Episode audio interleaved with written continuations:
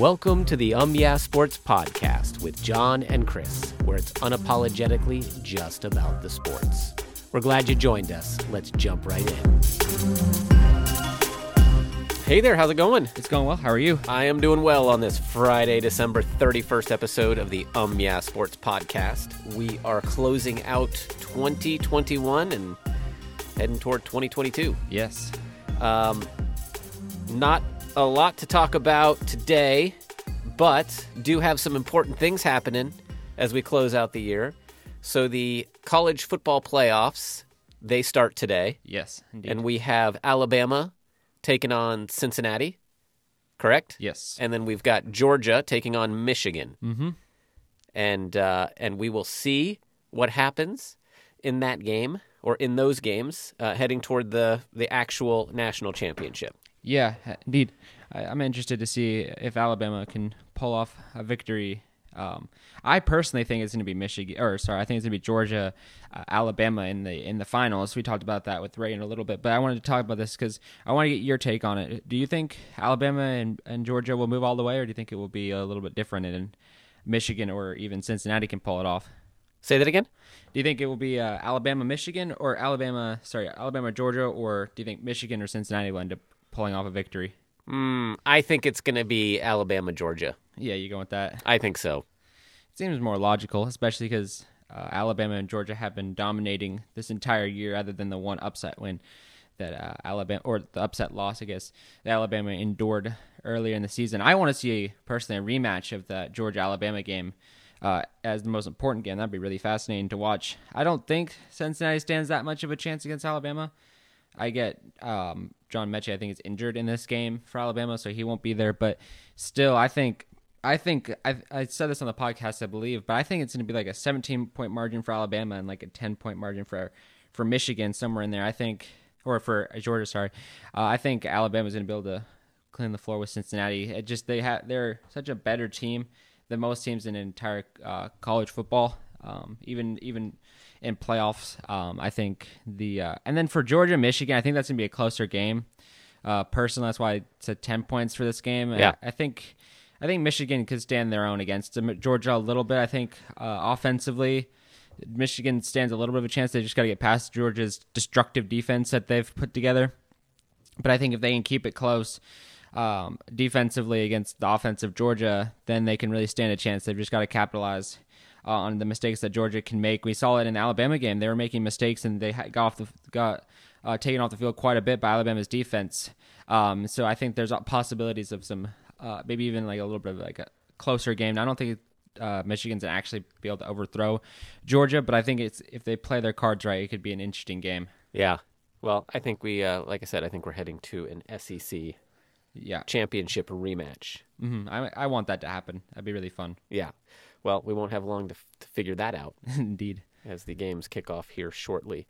Um, so Seattle, the Seahawks, uh, are continuing to uh, to muddle through a disappointing year, uh, at least in terms of their fan base and Yes. their expectations. um, the team looks very uh, very little like it did back in the the heyday 14, 13, 14, 15 run.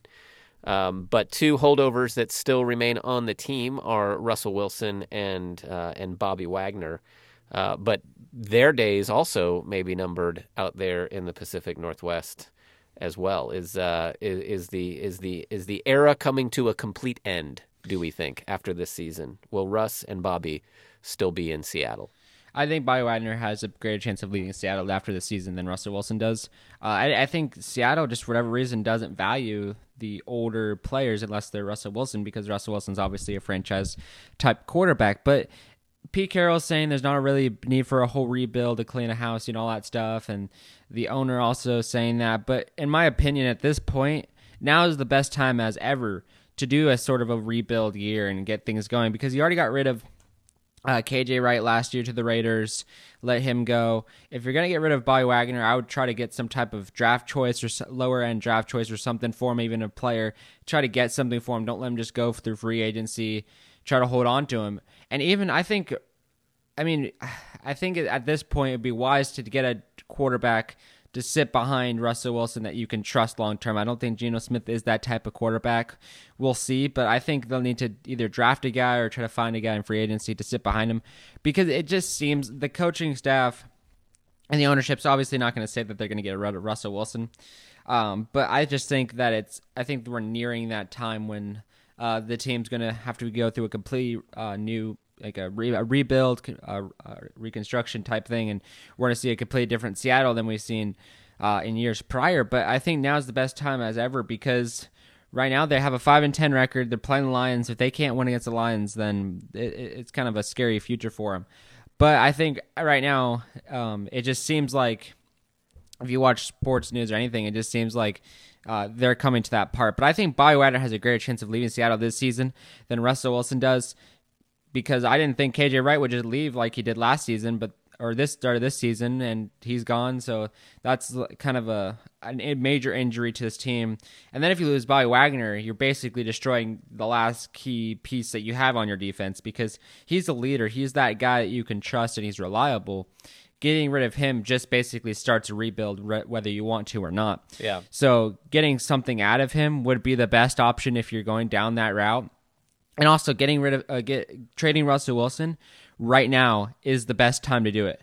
Because think about it the the the Bears could need a new guy uh, the 49ers if Jimmy Garoppolo's time is numbered there and he's dealing with some injuries um, what's that? Oh, come on. Uh, the Saints, they're in desperate need of a quarterback. Yeah. You can get people right now, especially because they're going into the playoffs.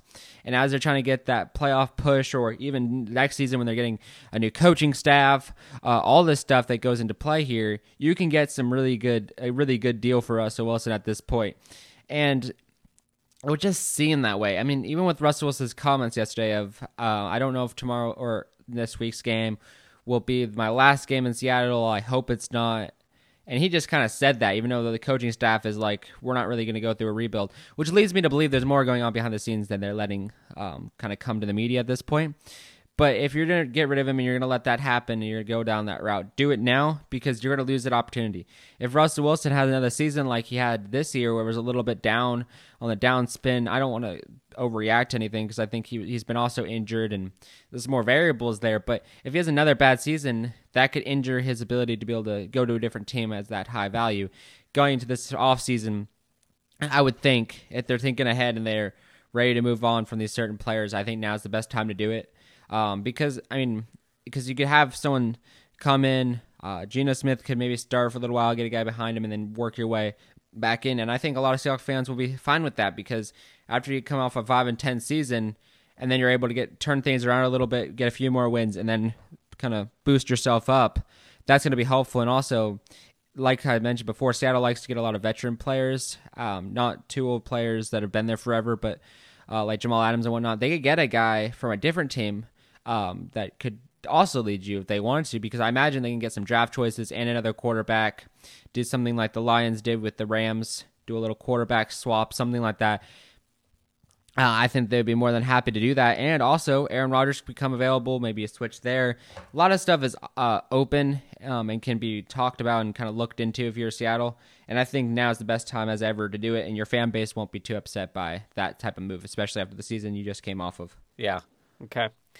Uh, well, it'll be interesting. What is up next for the Pittsburgh Steelers? It looks like Big Ben is uh, thinking that maybe uh, maybe this weekend's game at Heinz Field will be his last. Yeah, he's he's looking. To, we, we kind of knew that. Uh, a couple months ago, where the report came out that Big Ben's going to be retiring after the season, all that stuff. But I mean, maybe Russell Wilson could be in the future of, of the Steelers. Mm. But uh, I think at this point, even them as an option you could get into and try to get some defense pieces and stuff. But yeah, I, I think they they got some pieces behind him, some quarterbacks. Uh, Mason they've got, and then they also got um, what's that guy from Washington? Oh, I can't remember his name.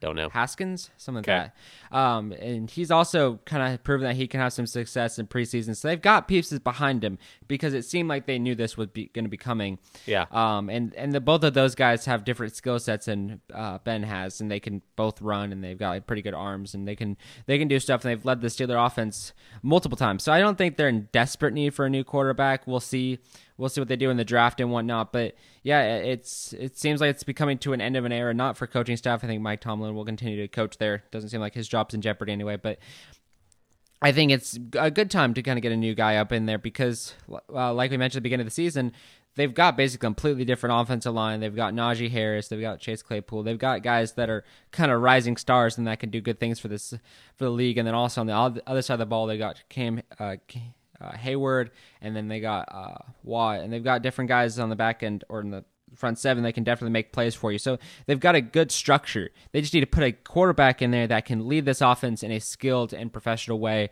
that can take uh, where Big Ben was at and then uh, move to the next level.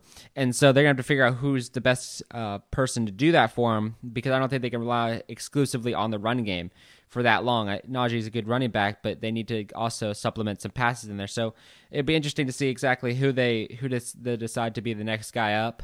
Um, I think there's going to be some interesting conversations going on next season, such as is Aaron Rodgers going to be playing next season? If he is, will he go to the Steelers? Will Russell Wilson be gone? He'll go to the Steelers a lot of moving pieces going to be happening this offseason, so I'm excited to be able to cover that. But yeah, I think I think it's going to be interesting to see exactly where the Steelers go. I think it's going to be kind of the exact opposite of where they've been as far as their quarterback situation. I think they're going to go more high-powered offense, the ability to run out of the pocket, make plays outside the pocket on the run for the quarterback. I think that's going to be an important piece, especially after having drafting a guy like Najee Harris and the defense piece that you have. You have the fundamental bones, the structure to be able to support that type of quarterback. So they just need to figure out who the, exactly the best guy is for that situation.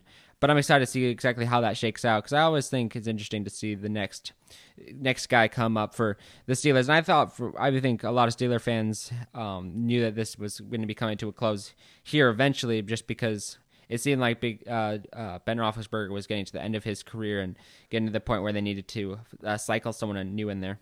Yeah.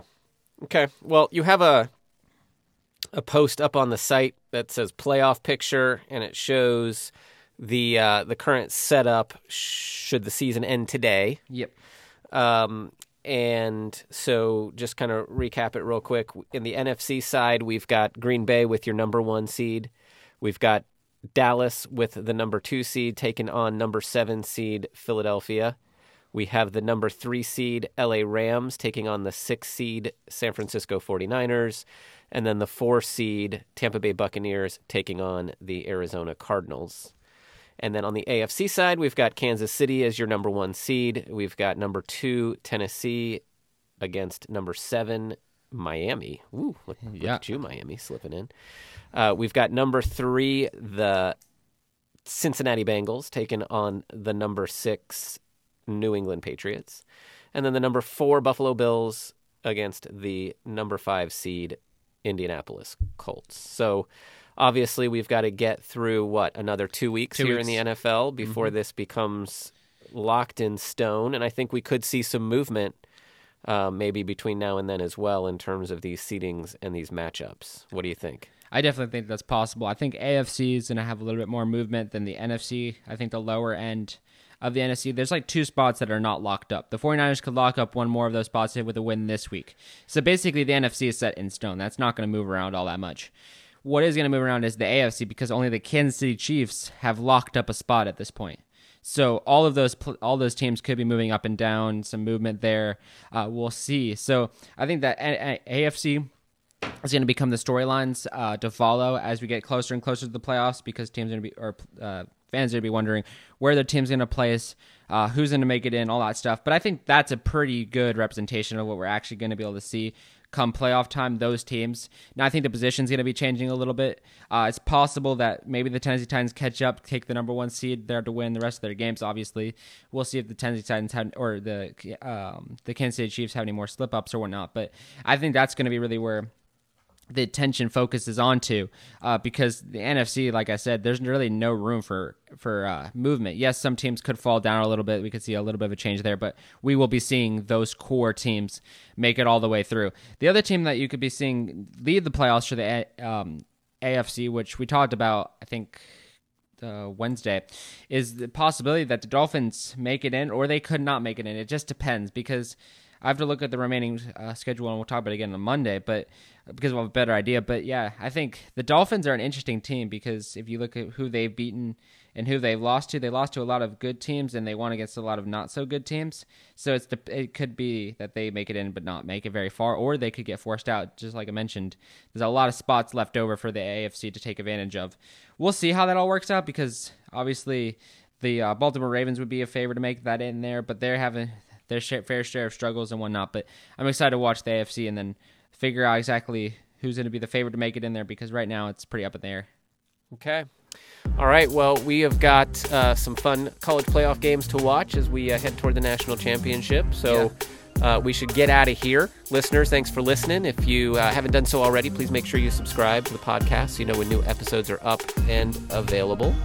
Otherwise, we hope that you have a fantastic new year, that you stay safe, don't do anything crazy, don't do anything crazy. Enjoy that football, we'll talk soon. Yeah, see ya. Thanks. God bless.